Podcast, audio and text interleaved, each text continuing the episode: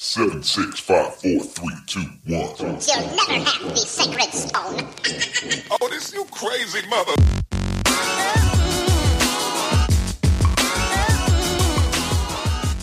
Welcome to the Dead Pundits Society.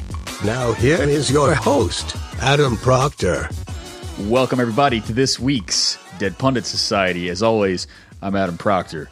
Thanks for joining us. I've got a great guest this week, uh, Katie Halper.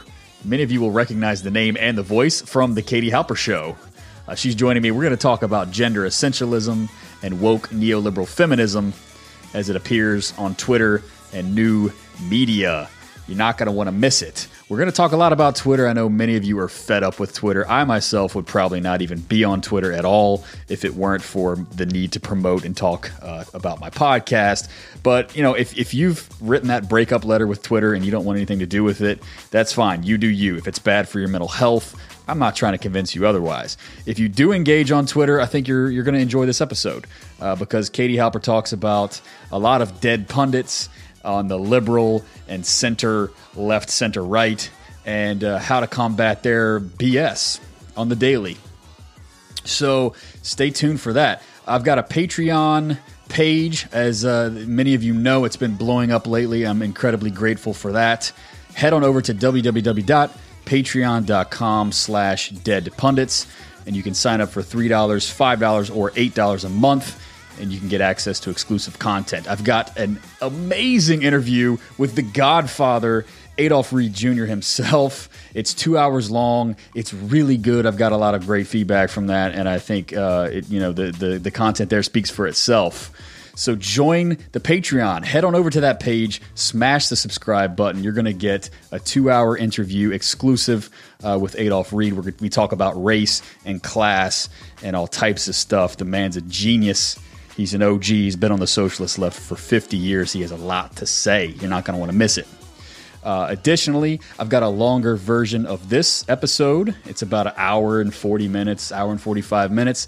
That's going to go up on the Patreon page. So if you want to get the full interview for this week's episode, you're only going to get it if you're a member of the Dead Pundit Society. So head over to www.patreon.com slash dead pundits and smash that subscribe button.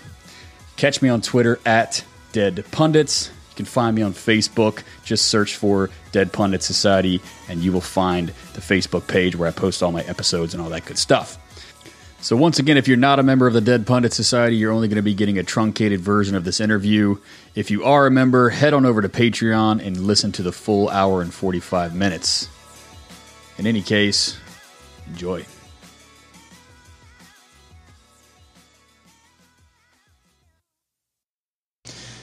Katie Halper is on the line with me today. She is the host of the aptly titled Katie Halper Show. She is also a writer, political commentator, a noted Bernie bro, a comedian. I did that the feminine version, the, the two N's, comedian. Yes, that's how woke I am. And recently, it just it came out that she's also a cam girl. Uh, Katie Halper, thanks for coming on the Dead Pundit Society. Thanks for having me. Also, I'm a I'm a feminist Bernie bro is how I like to label myself. A socialist feminist, Bernie oh yeah, perhaps. yes, yes, exactly. Both of those things. Yeah. Don't mean to be too presumptuous, but uh, so tell us a story. You were recently outed as a cam girl by one of the Oh, dead yeah. pundits that we want to highlight on the show today. So tell us who that dead pundit was, and let's talk about that for a minute. It's a good way to open things. Sure. So uh, Sally Albright, one of my favorite neoliberal shill pundits. She's uh, what, what's so great about Sally Albright is that you can go into her timeline and you find every single talking point. That's like a treasure Um, trove.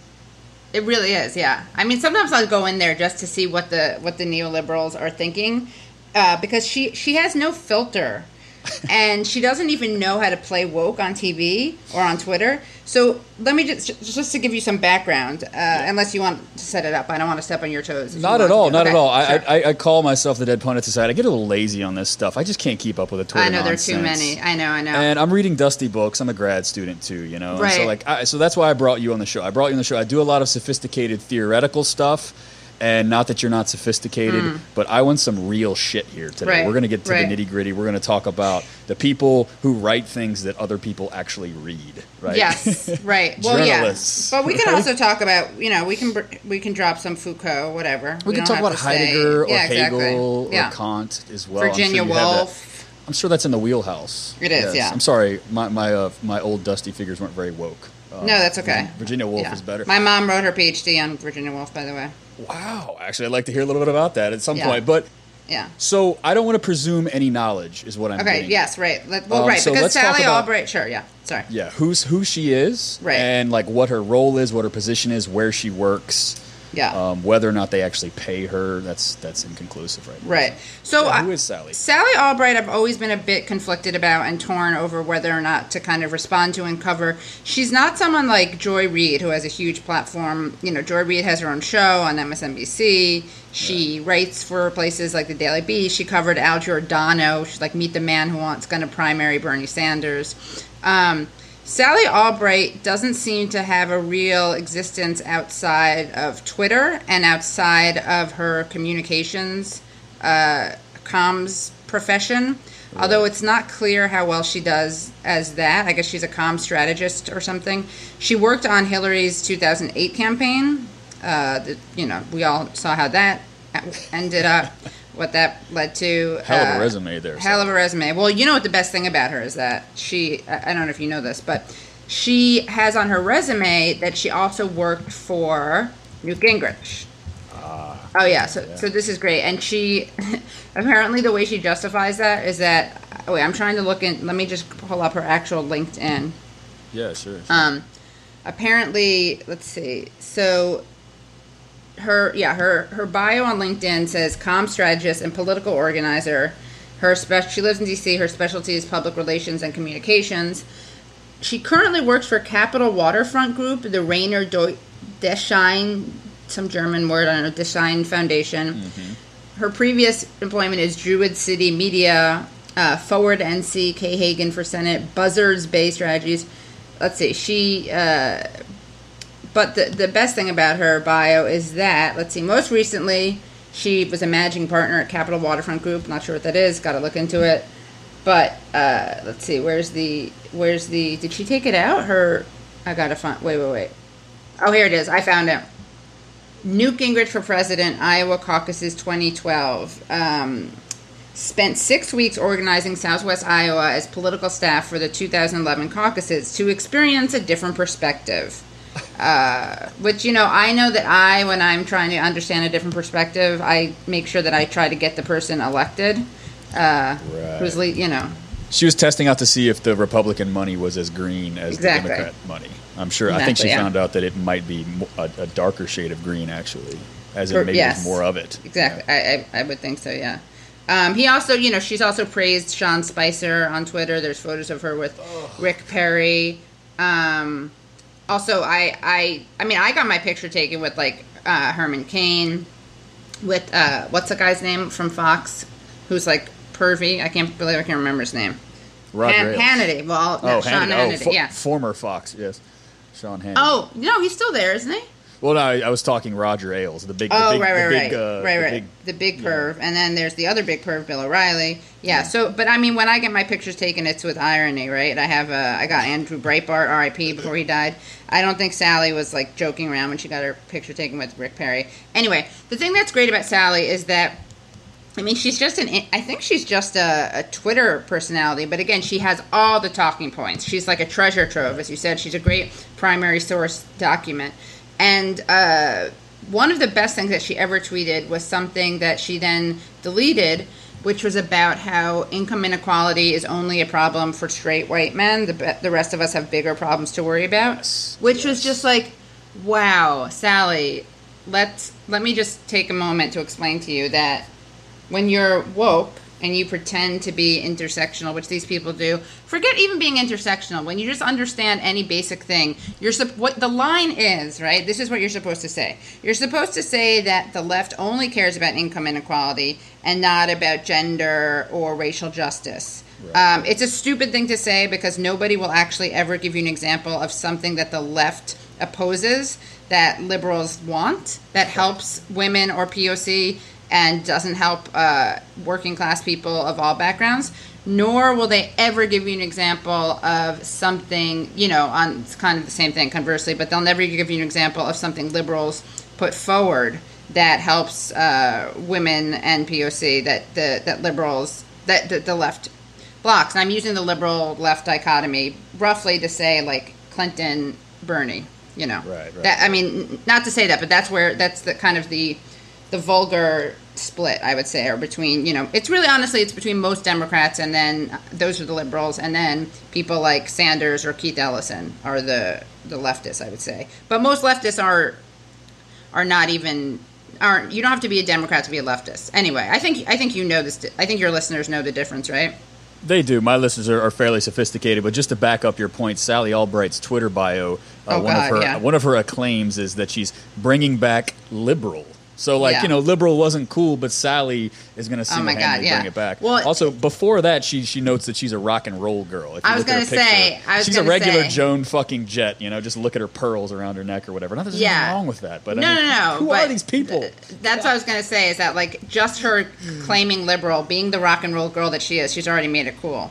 Oh, so cool. Like that's all she has to do is just literally associate her name with it. Hip- you take rock and roll hip-hop. girl. hip hop anonymous. Uh, yeah, Yeah. so cool. Anyway, Yeah. so Sally is leading the charge and trying to make like liberalism cool again. Small L, I think. Small L, yes. And so she's she's dead pundit number one. And so let's talk about her Oh, little, yeah. her little cam girl Oh, yeah. uh, slur. I would Sure. say it's it's also kind of funny, but it's also a slur. So tell let's, Okay, let's yeah. talk about that story because that's recent. That's very recent. Yeah. Yes, this was recent. Yeah, so I'll often tweet about her and tweet at her because again, she does all the things like Bernie is, uh, you know, three houses. Uh, he's a socialist. He hates women of color, people of color. I think she calls them minorities. Um, I mean, you should have seen like Black Twitter, left Black Twitter was like lost, understandably, like lost its shit and had a field day about this because it's just the worst. It's like if you know the first thing about racism or sexism, you get that the people who suffer most from income inequality and most from any sort of economic thing, whether it's healthcare, um, you know, like the banking, you know, the housing process uh, crisis that hurt uh, black people especially hard. Um, so it, again, you you should know that these things like hurt non-white people even harder than white people.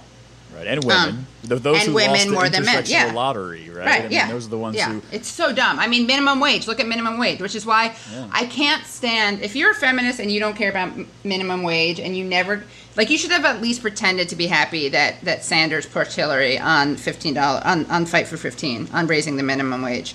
Uh, and I know that some people are like stop relitigating the primary, but the thing is, all these issues are still there. Oh, they're Um, live. Absolutely, yeah, they're totally live, and and even you know after the election, you saw, and I know that Jen Palmieri is no longer working for the Clinton. You know, she was the Clinton uh, director of comms in uh, 2016, but she went on uh, Meet the Press and told Chuck Todd not to confuse the, the all the anti-Trump rallies, not to think that that was about Fight for 15 it was about instead it was about boycotting Nordstrom's and um, like and I'm not kidding she actually said that and it was so her her point was such bullshit it was so incoherent that um, actually I want to I want to try to stay clean because that's my brand is that I can make these points without cursing do You're you mind cutting that out You're a clean yeah. Christian comic. Well, actually, you know, yeah. the new uh, National Review Online called me years ago. They reviewed a comedy show I was in. They called me cute and somewhat brainy, and uh, the only uh, profanity-free comedian in the show. Anyway. Oh yeah. Yeah. So that was flattering. Anyway, so uh, Hashtag clean comedy. Okay. yeah. Where where what was it? Sorry, I got distracted by uh, what were we just saying? Uh, no, what we're saying. Uh, people of color. relitigating the primaries. Oh, and saying, yes, like, yes. Yeah. So this, I just want to, you know, the foreground it. There's, Yeah. there's this, there's this accusation that only comes like at the Bernie Bros. That oh, we're the ones who are relitigating the primary, as if this sort Exactly. of centrist chess game that's been nonstop since the election uh, were not a form of also relitigating the primary. So yeah, let's let's hash that out. Totally, yeah. I mean, I, I mean, also these people constantly attack Sanders. That's the thing. They're like, "Can we just move on? Let's move on." And basically, what they want is to be able to to attack Sanders all that they want, and for none of us to say anything. And if we do, if we respond to it, you know, I'd like to not have to talk about this stuff and and and Sanders all the time. But first of all, Sanders is still active and he's doing things, right? So He's like, the most he's the most popular politician in the United States. Mm-hmm. I mean, he's more he's more popular than than you know um, sliced bread at this point. And so when when they say let's not talk about him, let's get over it, it's just ignoring the facts on the ground, right? When you're Right. winning a game, you just say scoreboard. right? Sure. When they want to say like no no no no the scoreboard doesn't matter. Right. Well, it's it's not only are, is he relevant, but they're they keep talking smack. Of, I mean, look at Joy Reid. Joy Reid spends all her time on Twitter telling us why Bernie Sanders is such a cheap parasite. And I have to say, I have to say something. As a Jew who's like constantly spending her time saying that XYZ is not anti-Semitic because XYZ is actually just a legit criticism of, of the state of Israel, I get such joy uh, being able to call out either anti-Semitism or like anti-Semitism adjacent, anti-Semitic adjacent stuff. Yeah, So like, I'm not saying that Joy Reid is an anti-Semite when she calls Bernie like a parasitic freeloader, but but like to be charitable, I don't know if she is an anti-Semite or has anti-Semitic feelings or whatever. I will say that if that when people say something that's much further from sexist from sexism or racism about Hillary Clinton or Cory Booker, Joy et al. will label them as racist, sexist trash. Oh yeah, so she doesn't cut anybody slack. exactly, but she saying. wants to be cut slack. Like again, if you want to be really strict about people's language and and read it into stuff, that's fine. But then don't go around calling a Jew cheap uh, and you know the, the the college friend who stays on the couch and doesn't pay rent. Right. You might say that's structurally anti anti-Semitic because historically the, the kind of allegories and the and the the, the visions that that Oh, yeah. that anti-Semites will evoke is parasitism and being Of cheap course. and, and Yeah. the kind of like outside or influence. Yeah, um, living off of and no, I mean again, it's not that she necessarily is being anti-Semitic, but it is so there's such an anti-Semitic trope that an established anti-Semitic trope which overlaps with what she's saying Right. that it's at the very to be charitable, it's just really insensitive and sloppy. Should probably think twice. It's structurally anti anti-Semitic. I like that. I think it works. That's someone I, I didn't come up with that, but yeah. So let's talk about Joy-Ann Reid. Let's let's foreground Okay. her a little bit. She's a little bit more famous, Right. c- considerably more more famous, yeah. than Sally Albright. Um, she's Yeah. got her own show on MSNBC. She has almost seven hundred thousand followers on Twitter. So who who is who is Joy-Ann Reid and what's she all about? Joy-Ann Reid used to be an editor at the Grio, I think, Grio.com, which is a Mm-hmm. website, it's kind of African American uh, focus website. Um, It's like a Melissa Melissa Harris Perry kind of deal. or Kind of, although you know Mm, Melissa Harris Perry, somewhat. I think is much further to the left Yes, of uh, and much more academic and intellectual than Joy-Ann Reid or, or I would say the Grio in general. And she, I actually heard her speak at the Sidney Hillman Awards, and she she she called out like she said, you know, we're, we call Trump racist, but we we kind of created him. And she said something about deportations, and she called out Obama for his record number of deportations. I was like, wow. This was Melissa Harris Perry. Yes, after her Yes, show was canceled, um, she got yeah, an award. She kind of went rogue a little bit. Yeah, Yes, so she she's did. been yeah, Good. Sorry, She's not canceled. good. She really quit because they kept canceling on her. Anyway, yeah. So, so someone like Joy Reid, you know, uh, and, and there's a whole debate over how much we should be talking about people and how much Twitter matters. And I've kind of come to the conclusion that I say this a lot. It's a bit corny, but like Twitter is a window into where the soul of the media would be. Uh, and I think it's a useful tool if I mean, one question is how much influence it has, and I think it does have influence in some ways. But it's also a, a good diagnostic tool. I think it's like a way to to peer into what people are thinking. Um, and some of these people do have bigger platforms in writing. And then you know, people like to dismiss Twitter as not the real world, which is fine, but it is. You know, what's the value of any media criticism, right? Like, is there any point in analyzing an article that's in the Nation? Uh, I, I just think people. I, I, it's not like I, I, I, there aren't legit, valid criticisms of of Twitter or of analyzing Twitter, but I think people are a little lazy about it. Like, again, where's that line? Like, is media critics? Should we just not even talk about any of this stuff? Should we just all be writing about you know organizing? Right. The same criteria that you would use to dismiss Twitter could be used in any form of media or pop Yeah. popular culture. I mean, so at Yeah. some point, like you know, at some point, it's it's kind of yeah, there there are limitations to everything, and and you're really hitting on a, a point that's central to this episode because I suspect that I'm going to get a little bit of criticism and some pushback maybe. From my audience about like, well, WTF, man? Like, why are you talking about Twitter? Why are you wasting Right. an entire Yeah. episode? We're all sophisticated. Either we want to talk about high theory or we want to talk about organizing and taking on the boss. Right, exactly, whatever. yeah. Like, why are you engaged in this sideshow? So I think you really touched on that pretty well. Yeah, I mean, there are organizers, right? Like they, I believe. Look, I always have. I try. So on my radio show, I try to, uh, you know, have organizers on. Becky Bond's been on. You know, I've had uh, Bec- Becky Bond. I've had her on a lot. She was a senior Sanders organizer. She was at Credo before, but she has real organizing chops. Uh, she's been, you know, out in the streets for this and that. Uh, ben Jealous, who's now, you know, a politician, but he was at the NAACP. Nina Turner. Um, Erika Andiola, who's a immigration rights uh, organizer. But you know, I, I also think like I'm not going to be delusional about what I do. Like I don't, I'm not a pavement pounding organizer, and I guess I'm just a little bit tired. Again, it's like if you want to criticize, look. Like I have fun also engaging on Twitter, and the truth is I need to spend less time on Twitter. But sometimes we all? I know, but but it's it is a little lazy. Like again, if if it's not if it's a waste of time to write, I just want people to like set up some rules. Like what are the, what are the thresholds? Like is it a waste of time to write about someone's tweets unless they have X number of followers? And if it's a waste of time to write about someone's tweets, again, like uh, is it a waste of time to write about their articles? So all I'm saying is that I think that there's there's room to be critical, but people have this dichotomy between like this is fair game and this isn't fair game. Um, and again, I think it's it's it may there's two two different questions about Twitter or social media in general. One is how much it influences, and one is how much it reflects it. And even if it's just a reflection, I do see there, I see some value there.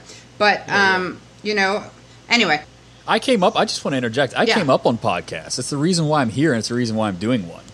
Um, you know, I grew up in a fairly isolated area politically, and podcasts were kind of like my saving grace, that Right. one thread that I could grasp onto and feel like I was connected to the discourse and to, Right. to, to activities and things. And so, you know, I do my fair share of organizing on the side.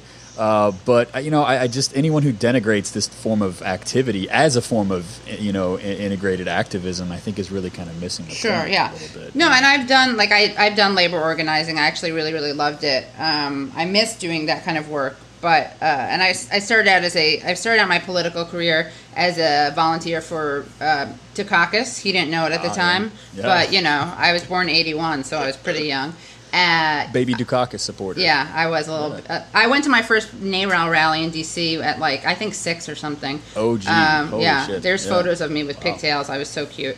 Um, I can send Yeah, but them. like to, to, expound on the point, not to beat it up, but like there used to be a time, right? I don't know, in the 1930s, 40s, 50s, where you could get like um or like organic, authentic, like organizing political advice from like say an older person like in your union. Yeah, or in like the yeah. Mm-hmm. union like the trade union women's auxiliary like not to be sexist that's just what it was right you could go Yeah. and like i mean watch like um, harlan county usa Yeah. like my god like those yeah. women and men were organized and, the, and there was a sort of knowledge that circulated you know uh, about like how to or- organize how to relate to the bosses how to see yourself in the world as a collective entity and those like organic community links have broken down and so, like podcasts like this one and yours and others can sort of step in to fill that gap, and can and you can get a good old fashioned talking to, you Yeah. know, over iTunes instead of at the trade union hall or on the job or whatever. Well, my grandmother actually, my great grandmother was in the ILGWU, uh, International Lady Garment Ladies Garment Workers. Um, I went to this camp called Kinderland, which is like a socialist summer camp, socialist communist summer camp. Yeah. I did not know you were a red diaper baby. Oh yeah, totally. You know what interview? I mean, not to be totally self-promoting, but uh, I did a good interview with um, Nostalgia Trap. Uh, David Parsons had a had a good interview. I mean, if I do say so myself, where I go through all my red diaper baby history. But um, That's good. Yes, you guys should check it out in lieu of a full biography. Check that out on Nostalgia yeah, Trap. but yeah, basically, just to to recap. Sorry, uh, you see, speaking of Virginia Woolf, I have a very stream of consciousness kind of. Uh, That's fine. It's feminist of me, but so there's there's we were framing kind of Twitter criticism in general, Yeah, yeah, and. Um, there's media criticism in general too, and I've written about kind of. Uh, uh, the media's framing of identity politics, and I've written about uh, like the what I see as the kind of co-opting of feminism for neoliberal purposes. But just to explain the Sally Albright thing, um, and then we can kind of maybe back up into Joy Reid and other people. And Joan Walsh and I had an interesting thing on Twitter also, Oh, yes. which was uh, yeah. So uh, Sally Albright, uh, I don't even remember what she was saying, but again, she does all the the talking points about Sanders being sexist, misogynist. She also, I'd love to mention, she retweeted something once, and remember, all these people who claim to be woke. Right, and who claim to care about disenfranchised communities and, and frame the debate as kind of the left that only cares about economics and liberals who take an intersectional approach, even though it couldn't be further from the truth, because they're the ones, you know. Remember, Hillary famously said, uh, "Well, breaking up the banks and racism? No." Well, Sanders never said it would end racism, but let's not pretend that they're totally unrelated, right? Making people like free college will that end racism? No, but is that totally unrelated? No. Like again, the people hardest hurt from the housing stuff, uh, who would and hardest hurt from the banks not being regulated were African Americans. Um, so it's this whole false dichotomy, and really the ones who are reductionists are the liberals who pretend that everything but class matters. I call them uh, uh, IEC, IEC, intersectional everything but class. Uh, so okay, so Sally Albright uh, again presents herself as woke. Marcus Johnson presents himself as woke. Also, he's tweeted lots of anti-Semitic things, lots of homophobic things. Um, James Wolcott wrote about the alt left uh, critically. He mentioned to not mention. Uh, he managed to not mention a single woman in his review of all the people on the so-called alt left. He himself, he's a really smart guy. I've enjoyed a lot of his writing, but he himself tweeted about Chelsea Manning that that her response to Obama, not besides being ungrateful, was like a boilerplate Bernie bro response. And this is a transgender woman. And again, if you claim to be woke and sensitive to to the experiences of people who are not straight white men, cis straight white men, you probably don't want to make a Bernie bro reference about someone who's transgender, right? Yeah, Um, probably not. Not. it's not that woke. Anyway, so Sally Albright, just as an example of this this queen of wokeness, she she did tweet uh, a couple months ago. She retweeted this guy whose whose handle is Mr. Chin Official, and uh, yeah, he tweeted Bernie following protocols of Elders of Zion playbook to a T. Don't think this will ever stop. Um, and f- and for people who don't know, the protocols of Elders of Zion is some myth about some book that like I don't even know that Jews have that about I guess running the world and controlling the media or something. Um, this sort of secret back back room where you know you Jewish folks uh, Yeah. control everything, right? exactly, yeah. That's a real Um, thing. It You've is been there. Is thing. it a nice I've been room? there. Yeah, it's beautiful. It's beautiful. A little gaudy, a little gaudy for my taste, Yeah, but as it would be, right? I mean, Yeah. you know how you know how they are. yeah, how they roll. Um, so Sally tweeted um, at me, um, "Is that cam girl Katie?" Uh, is that cam girl Katie? And she spelled my name wrong. Come on, Sally. She spelled my name K A T Y. It's I E. Mm. Uh, I can't see her, but she pipes up pretty regularly when she needs to bash other women for attention. Uh, which, Oh. like Sally, you're really, really projecting. And again, you're playing feminist. You like to dress up as feminist, but here, let me just give you a uh, pro tip. Uh, feminists don't use sex workers as uh, insults. Uh, so a a cam girl is someone who like is on camera and gets paid for you know doing. I, don't, I guess they, they talk about sex or they perform certain things. It's not there. It's like it's it's remote. They're on a it's you know they're on a camera on their computer and a guy or girl I guess pays for them. Um, so they're, they're internet sex workers. yeah, they're internet sex workers. Yeah. Um, so uh, yeah, I just thought that was really really funny. It's like calling me a whore basically. Yeah, Um, basically, and also saying like that you're you're acting out to get attention is just another. Oh, like, yeah, yeah, I love that. Anti-woman trope that she's projecting back on. Oh yeah, you, it's totally sexist. awful. Yeah, yeah, totally Yeah, that's the projecting. only. You don't have me. brains of your own. You can't possibly have. Oh, a no, yeah, yeah. Stance. You're just acting out to get the attention of the boys, which just totally Oh, I- replays and rehashes the arguments of the primary, right? I mean, it's the same Yes. shit, different day. Yeah. Yeah, I mean, I've been told that um, I was a I had internalized misogyny. Uh, I mean, the idea that it's just so funny because it's like I'm the one who's embarrassed by these women calling themselves feminists. Because again, if you don't see why the fight for 15 is a feminist issue, just like stop pretending you're at all intersectional. Again, the majority of, of minimum wage workers Uh, Fight for 15, that movement is about raising the minimum wage, and the majority of minimum wage workers are women and people of color. And yet, uh, not a single feminist, like liberal feminist uh, or Hillary Clinton supporting feminist, ever made an issue of the fact that Sanders supported this movement and Hillary Clinton didn't. She did it begrudgingly. We're going to talk about paid family leave rather than the fight for 15, or rather than fighting for like union rights, because we Yeah. know the vast majority at this point, and it's going to just keep increasing over the next 10 years, of members of unions are women of color Yeah. in this country. And so there is no more intersectional uh, political terrain than the trade union struggle right now, right? But you'll never hear any of these, uh, you know, any of these woke neoliberal feminists talking about unions for sure. No, no, that's a, that's a man's terrain. That's Oh, yeah, all it's the about white economics. working class, right? Yeah, exactly. Yeah. Sure, sure, sure. So it was just. I mean, I, I I'm just grateful to her, I guess, in some ways for for not being kind of um, smart or nuanced enough to know how to pretend to be a feminist. And so I've had another woman say that I was had internalized misogyny, and then this other woman said that I was one of those feminists. I was good, like I was strong, but not too strong because I didn't want to upset men. It's like not to be whatever. My attitude since like the age of five has been really in your face feminist. And like, trust me, I was a feminist way before it was cool.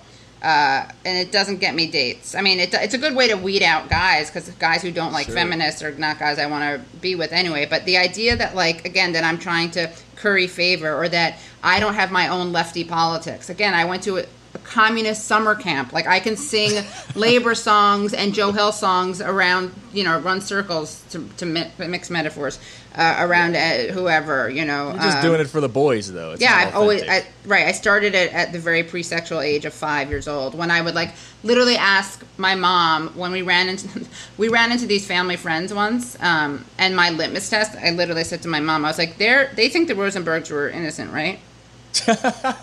That's like because I don't want to that's talk to them if they don't. Yeah, basically, I got I was a little intolerant. Yeah, I was like a Hey, you little. gotta. I- I mean, every you gotta have your standards. You know. I know, yeah. That was my lit- litmus test. For some people, it's abortion. For me, it's Rosenberg's uh, Yeah. stance. But um, so sorry. Let me just see. Oh my God. Then we'll get to joy in one second. But um, what was the thing? Let's see. Oh, you know what it was is that I got I saw Sally Albright was like said another burner attempting to mess with my career because as we know they are terrible people. Um, and I, I guess I responded to that saying that would require your having a career. Your last jobs were Clinton comms and volunteering for Gingrich, right? And then she got I love that they also boil this down to their career, right? Like this Oh isn't gosh, about yeah. politics. No. This isn't about like the actual effects on pe- on real people's lives, like life and death kind of matters. Right. This is about her career right. as a consultant to losing political campaigns. Sure, yeah, yeah, yeah. It was really ridiculous. So uh, I'm trying to see what that was in. Res- Sorry, I'm just opening this up to see what that was. Also, she blocked me, so if you can't see, you just need to unblock me or open an incognito window. But um, uh, this was oh, I, we were, I was fighting with some other person. I don't even want to give her any attention because she has like no uh, followers and she's kind of pathetic. But uh, she oh, she's so annoying. She's like. You don't like what I have to say? Not my problem. It's yours. You aren't required to be here. Feel free to find something else to do. Um, I don't even know. Again, like, don't know what the hell she was talking about. Um, but and they personal they personalize these politics, right? Like it's about them. Like how, how dare you? Why are you wasting your time coming at me? Like leave me right, alone. exactly. Yeah, like I don't no, care about Jen Jen B Curley. I don't even know who you are. Yeah. These positions have have have like tangible and concrete effects and impacts, right? Yeah. It's almost like they deal with their pol- politics like it's such an arm's Oh. length kind of performative, professional professionalized basis. They can't possibly comprehend people who have like real like visceral, emotional, lived attachments to these things, or not right? even or concrete material ones right i mean Yes, their their exactly, stuff is exactly. all about the way they experience stuff and the way something make them makes them feel and microaggressions those things are important they're not more important than a living wage like i really sorry I, I don't care that much about like the way it feels for you to see a tweet that says xyz um and again, you can always get off Twitter. Like, I don't think harassment is like. First of all, they harassment to these people is anything that's ever said to someone who supports Hillary Clinton or supports liberals in general. And uh, when you criticize someone like me or someone, I'm doing what they're doing. Any woman or person of color, anyone on the left, when you criticize that person, you're speaking truth to power. But when you criticize a, a liberal, you are harassing them.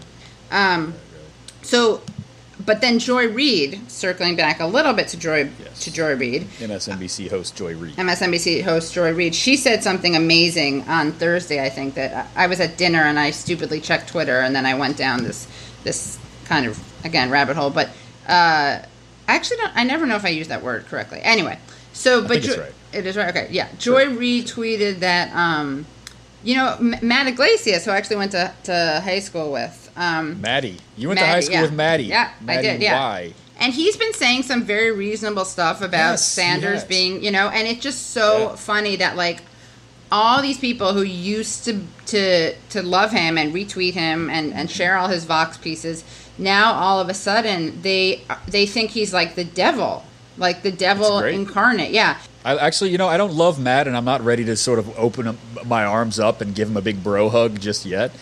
But like, it is nice to see that the fractures on their side, the centrist liberal left, is like those fractures are widening, right? I think that's a really important Yes, yeah. development, like for the kind of political, you know, revolution that we're trying to do. I think on the socialist left.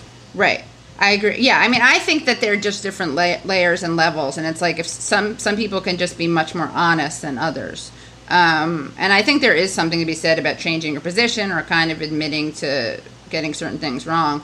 Uh, he hasn't done like a major mea culpa, but it seems like he's a little bit more. The thing that I that bothers me about liberals is when they they hide, they pretend that their ideology is pragmatism.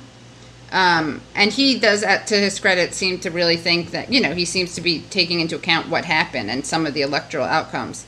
Um, so I saw, so lots of people were mad at uh, at Matt Yglesias for saying, basically speaking about how writing about how popular Bernie Sanders is, and so Joy was one of these people.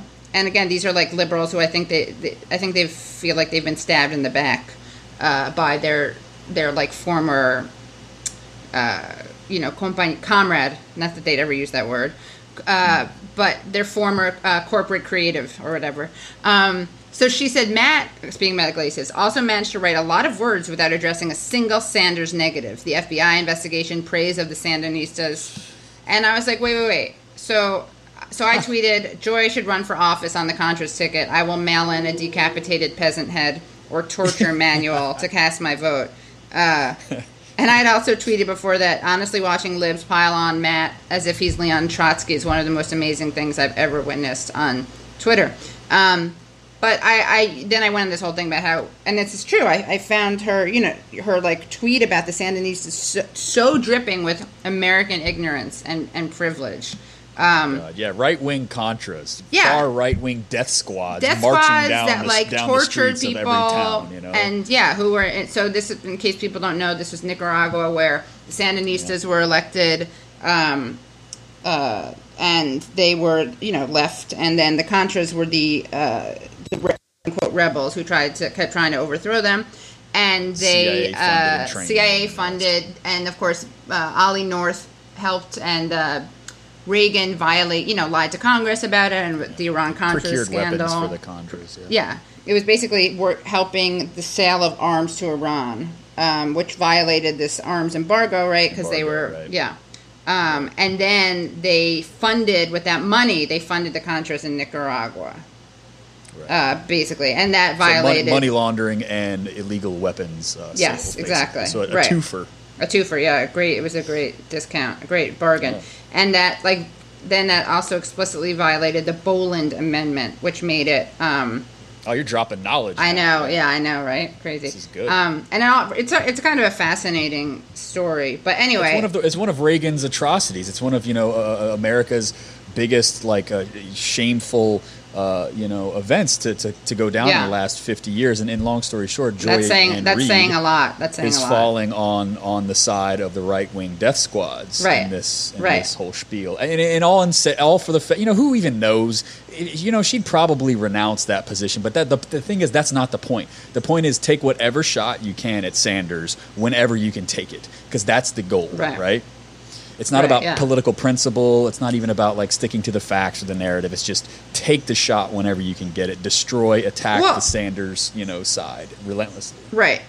And it's also, I think it does go back to this like woke hypocrisy where it's like you're woke until it's politically inconvenient. And then at that point, you really don't. And it's also like there's so much jingoism and America first um, nationalism built into the into woke liberalism, right? I mean, there's that famous Imani Gandy tweet where she says that you know she cares more about about uteri uh, or American the uterus of American women than she does about like refugees. I mean, it's just like first of all, that makes no sense unless maybe that would make sense that false dichotomy if there were like a relocation program for refugees in our uteri.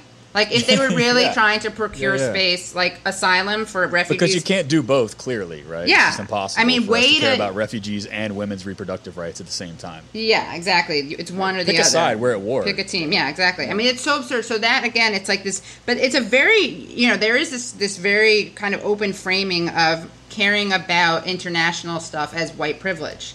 Um, you know, someone who like Rania Khalek has to deal with that all the time.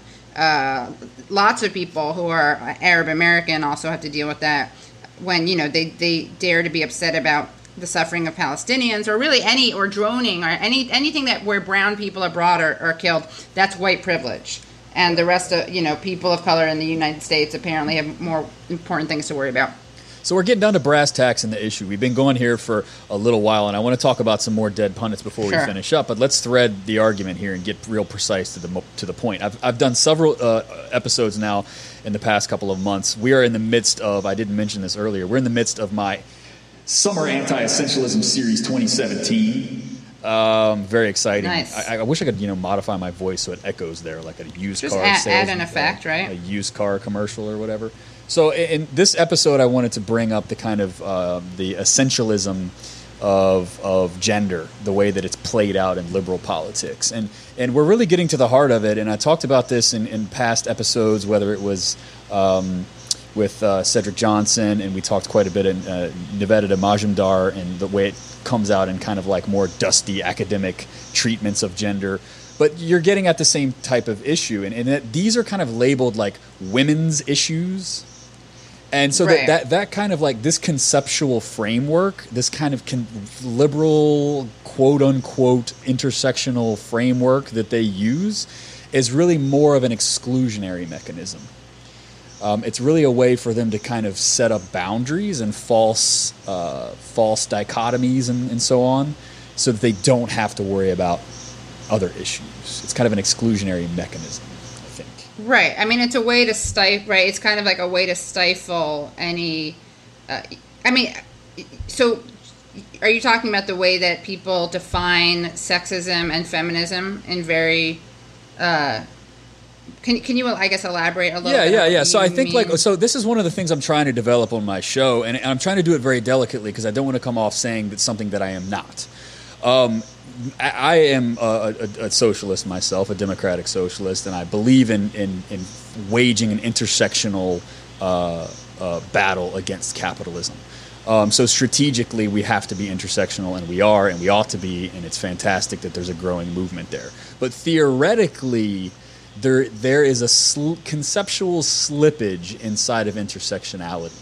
The way that you separate race, gender, class, sexuality.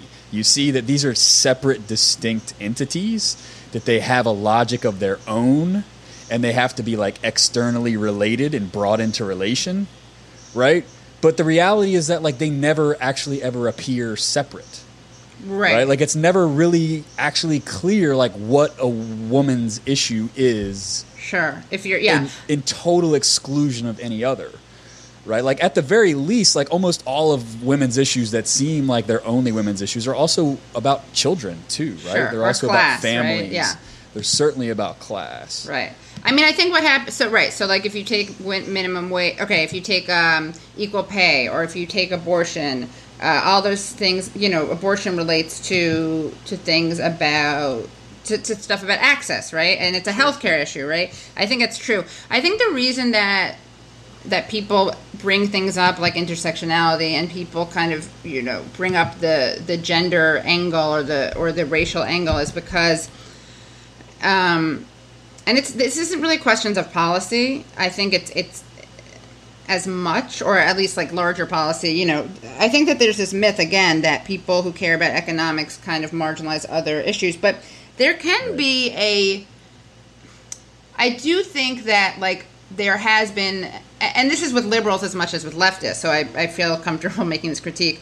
But you know it's easy when you just focus on something uh, you can kind of you can I hate center I guess certain aspects of something.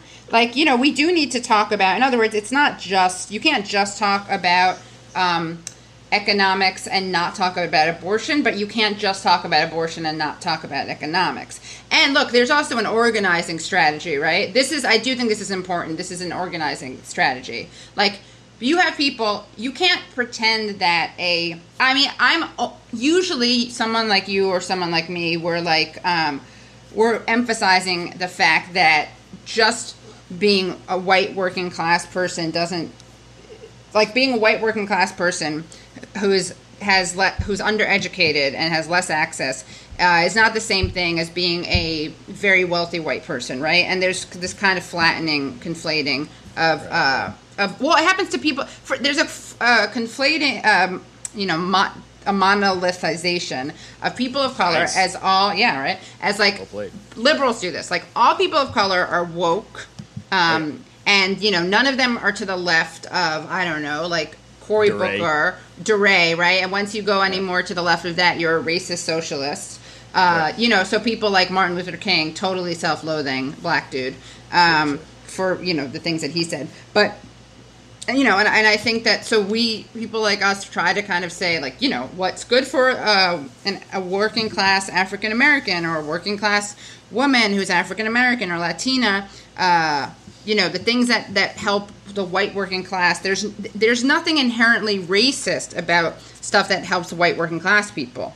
Um, but i think that the the reason that you do you don't want to appear so so liberals overstate i think white privilege. So that uh, i mean yes there's white privilege but also if you're like living in a shanty town and are a miner uh, you're not enjoying the white privilege the same way someone on Wall Street does. But I do think that in terms of organizing, like we do have to speak out, speak to, and acknowledge the the double oppression that people, or triple or quadruple oppression that people face, right? I mean, it's not the same thing walking down the streets of New York City. If you're a white working class guy and you're an African American guy of any class, really, uh, it's not the same thing walking down the street, right? Like you, or getting followed in a store. Uh, there's those are like kind of experience things, but then there's also not the same legacy of you know Social Security really excluded uh, black people, especially black women, domestic workers in the South. Uh, in yeah. the South, right? Um, how's you know Ta-Nehisi Coates for I don't agree with everything he says, but he's you know his pieces on reparations document all the housing things that happened. So I think that you know you can't pretend that certain historical things didn't happen to people. You can't pretend that like Absolutely. women didn't die in alleys trying to have abortions. Um, uh, you can't pretend that like our criminal justice system treats uh, African Americans and white people the same. But also, there's of course tons of classism uh, in our criminal justice system. But I think that's where it comes from. I think that liberals exploit a kind of uh, I don't know. I mean, I, I think that every everyone needs to be better about kind of I think people in general need to be better about making connections between their own groups and other groups. Um, and I think it's the failure to do so that liberals then exploit, per, per, portray as a leftist kind of position or, or, tenant of leftism. And of course, the truth is there's much more, uh, liberals are much more racist and sexist and homophobic. Uh, in the way that they totally neglect the issues that hurt everyone or hurt the 99% and hurt the very disenfranchised groups they pretend to care about that much more. Right, right. I mean, Nivedita Majumdar and Vivek Chibber were on the show recently, and they break it down very, very eloquently in terms of um, it's not about you know uh, the exclusion of oppression. It's it's class colors oppression in a certain way that you know you have to take account of if you if you ever want to end it. And marginality cannot be an end in itself. Like marginality is a result of the violence and exploitation and oppression of capitalism. Like we want to overcome marginality uh, right. by joining together and understanding that our oppressions and our ex- hyper exploitations are linked in different but relative ways. Sure. Right. And I think I think that's a, really great way to put it. And it's like you know, so what but But I mean, I, I do think that we can also like focus on, you know, I think we can acknowledge the double, the double burdens or the double Oh, yeah. And- oppressions. And, we have to, and we Yeah. have to. Yeah. Yeah. I mean, it, you say abortion's a, great one. Housing access. Um, let's, you know, let, us let's make it concrete. So there was a, a, a, a op-ed or a piece in that it appeared in the Independent. pardon me, a British uh, um, outlet uh, by Sirena Bergman. Oh the gosh. title is Calling Jeremy Corbyn the Absolute Boy Isn't Funny. It's a reminder of how little he understands women's issues. So, this is a hit piece on Jeremy Corbyn that he's not a feminist. He doesn't care about things like uh, paid family leave and so on and so forth. And that he might be more of a lad than his supporters are willing to admit. Right. So here's a kind of weaponization of that like essentialist version of women's issues in Right. scare quotes. Like liberals like to throw around black issues. Mm-hmm. It's not to say that women don't have issues. It's not to say that of course people of color have very specific issues Right. and needs and demands. Um, but the way that the liberals use it is always as a cudgel against the kind of more holistic intersectional approach Right, that, that, that right, lefties uh, like to use. So, what was your take on that piece? Well, I mean, I, I think just going back for one second to the health to the minimum wage stuff and healthcare Yeah, yeah. stuff, I just think those are such great examples of like no one i mean i'm not against affirmative action right? So there's this like uh, and that's one of the only that's one of the very few issues i ever can think of where where that really is an issue that prior that centers race over class right? Race and gender over class. And i'm not against affirmative action. But that if the entire left were against affirmative action and all liberals were for it that then like the liberal kind of narrative would make some sense. But again going back to the hillary bernie thing Hillary gets, I think, a 96% rating from the NAACP on affirmative action, and Bernie gets 97%, right? So there's nothing there. But in terms of, there's a couple critiques that you'll get about something like trying to get single payer or um, inc- uh, minimum wage, improving minimum wage, right? And it's that it won't get rid of sexism or it won't get rid of racism. Okay, guess what? There are lots of things. In fact, I would say nothing that we've ever encountered will on its own get rid of anything, right? We don't Right, oppose single payer leg- uh, we don't oppose equal pay legislation because it won't get rid of sexism. No one's suggesting any of these things are a panacea. But the idea that you would stop or get in the way of something that helps a lot of people especially the people who are the victims of racism, as is in the in the health, case of healthcare or minimum wage and sexism. I mean, women and POC hurt the most. You know, dis, are suffer disproportionately uh, uh, under you know suffer from low minimum wage and suffer from underinsurance. Um, and I think that yes, there is a there is this dance between universalism and the particular. But I guess I'm I'm and I think that there's a larger discussion to be had there. But I guess I do think it's worth kind of. I'm not accepting the framing of li- of liberals, but I think I have probably a, a, a not, I'm not quite where Vivek. Um, sorry, what's his last? I can't remember. Chibber. Remember his last name.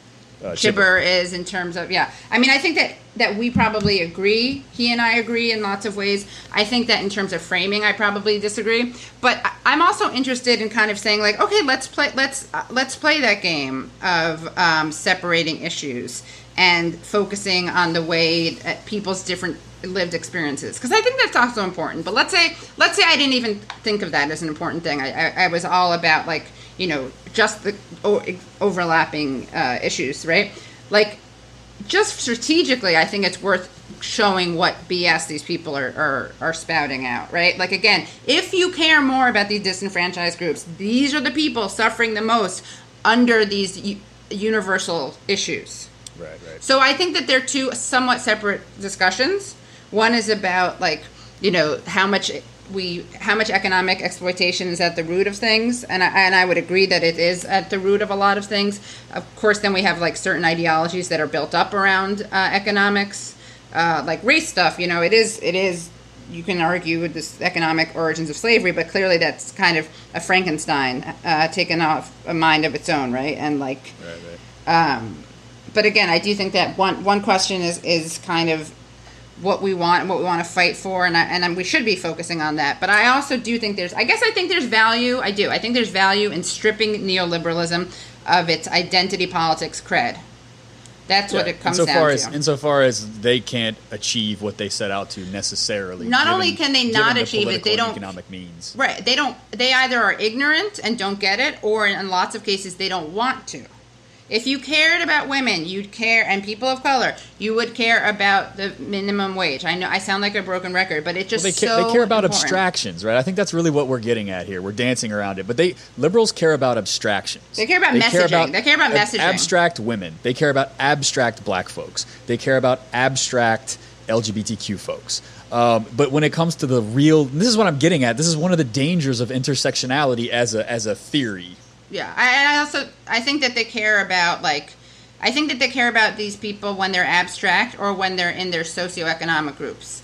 Um, or and when they, stay in their lane, like you know when they Yeah. play the good race Right. advocate, right right? But as soon as you overstep your bounds, you become the radical race advocate. Then all of a sudden you're a stooge Sure. of people who Oh. don't care about racism, right? You lose your agency. Yeah, I, I mean, Sally Albright openly says about Nina Turner that she's she does that really dishonest. Some people say that. Some people have said that Nina Turner is like Bernie's Omarosa, comparing uh, Omarosa to you know Nina Turner to, to Bernie Sanders Yeah, to Omarosa to Trump.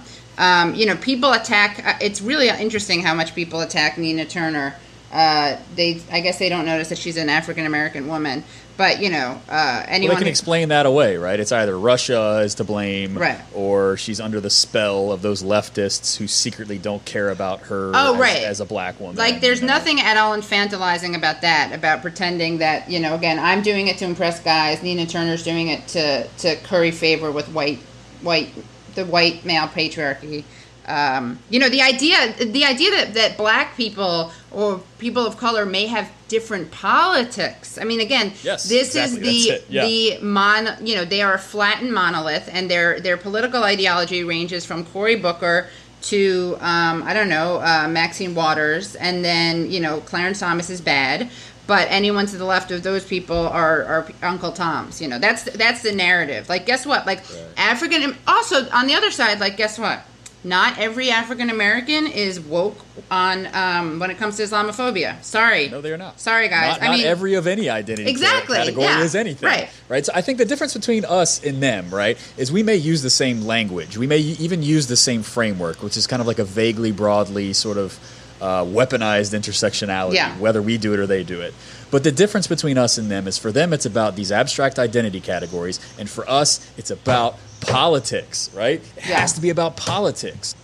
Well, it's about solidarity. It's about solidarity also for us, right? And there's nothing about melan. This, there's nothing about the level of melanin in your skin that automatically leads to a certain set of political principles. Right. There just isn't, right? That, that, that one's political identifications and principles are much more multifaceted than that.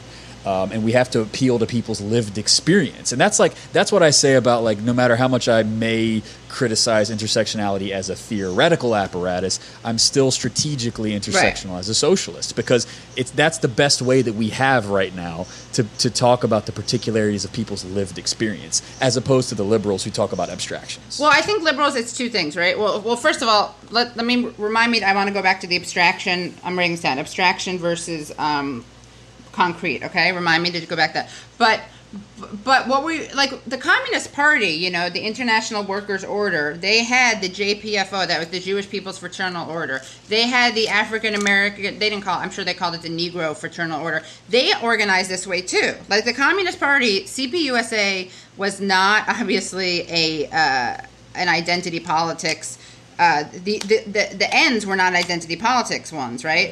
Um, and that's such a charged word. We can, we'll talk about that in a second. But like, uh, different show, another episode. But um, they clearly are were like internationalists, and you know they're they were trying to overthrow capitalism. But they got that you organize. That's how you organize, right? You caucus. You can Yeah, caucus yeah. with the people who have the same experiences and the same issues and concerns that you do, and then bring them to the collective Right. to try to sort of uh, sell it. Because we know that our labor, I mean, it's not like, let's not also pretend that there weren't problems with racism in the labor movement. Uh, I think that we had those, but I also think that that's one of the best places to democratize uh, kind of the world is through labor organizing.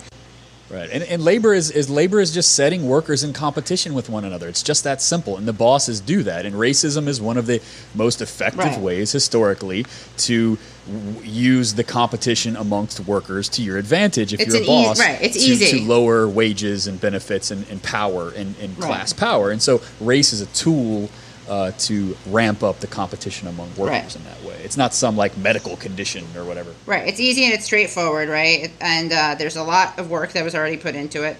And of course, there's the whole thing, but it's true about like the kind of hierarchy, right? And like it is kind of amazing when you look at the the wealth, the income uh, inequality.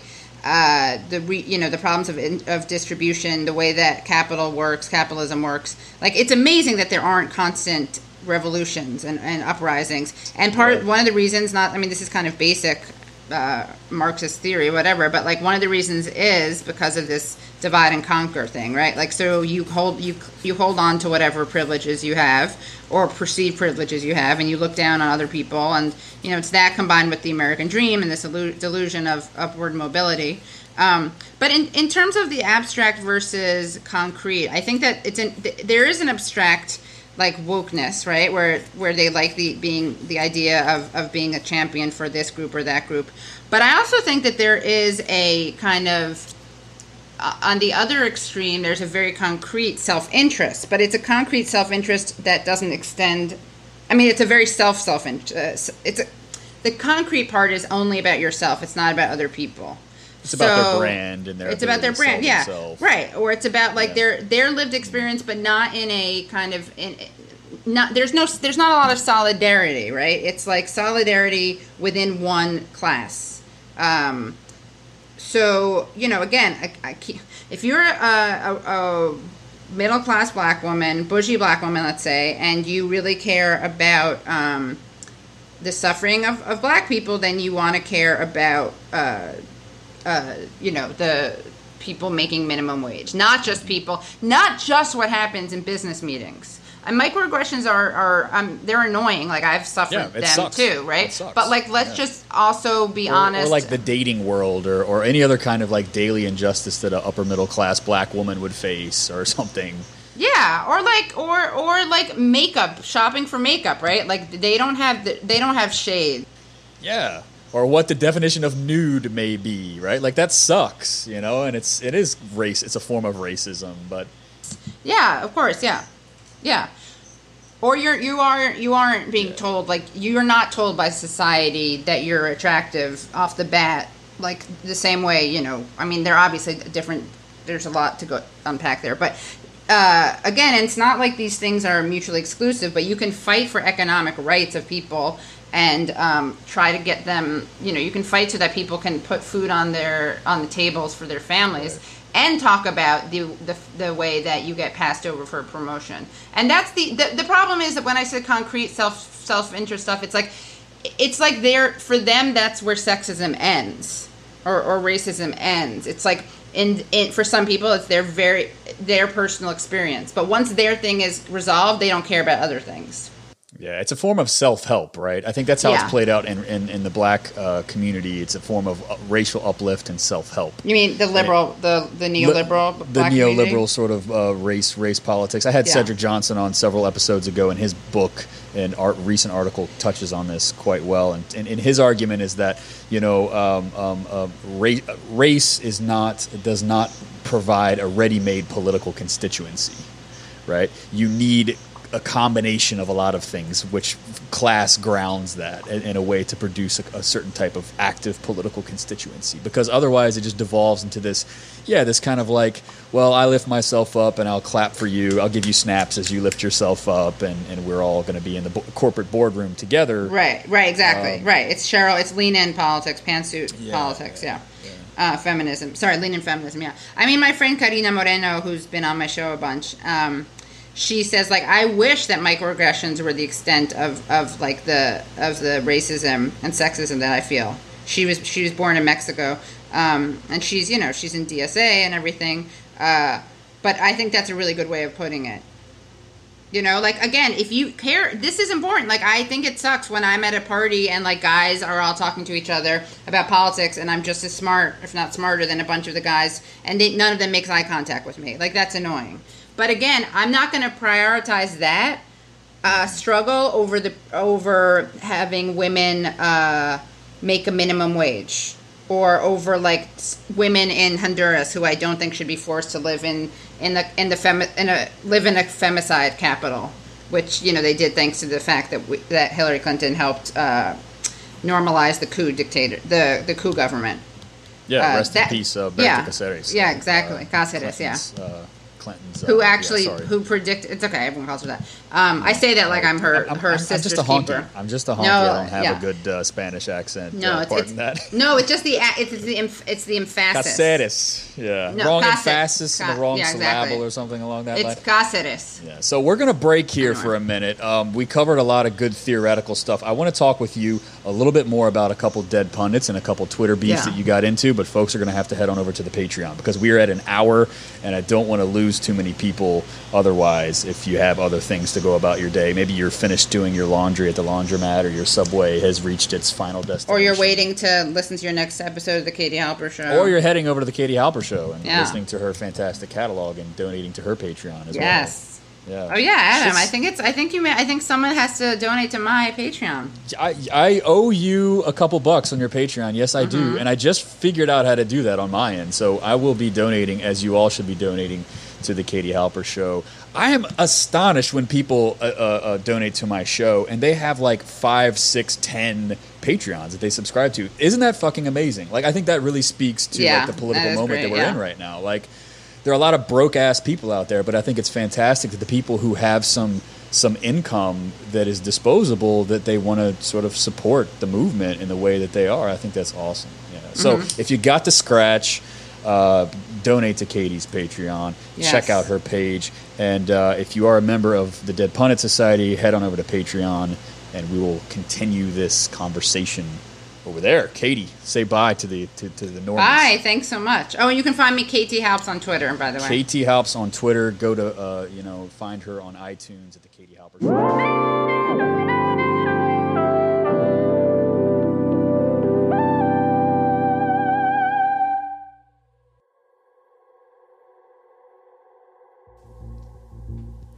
And that was the free version of my interview with Katie Halper about gender essentialism and woke neoliberal feminism and Twitter.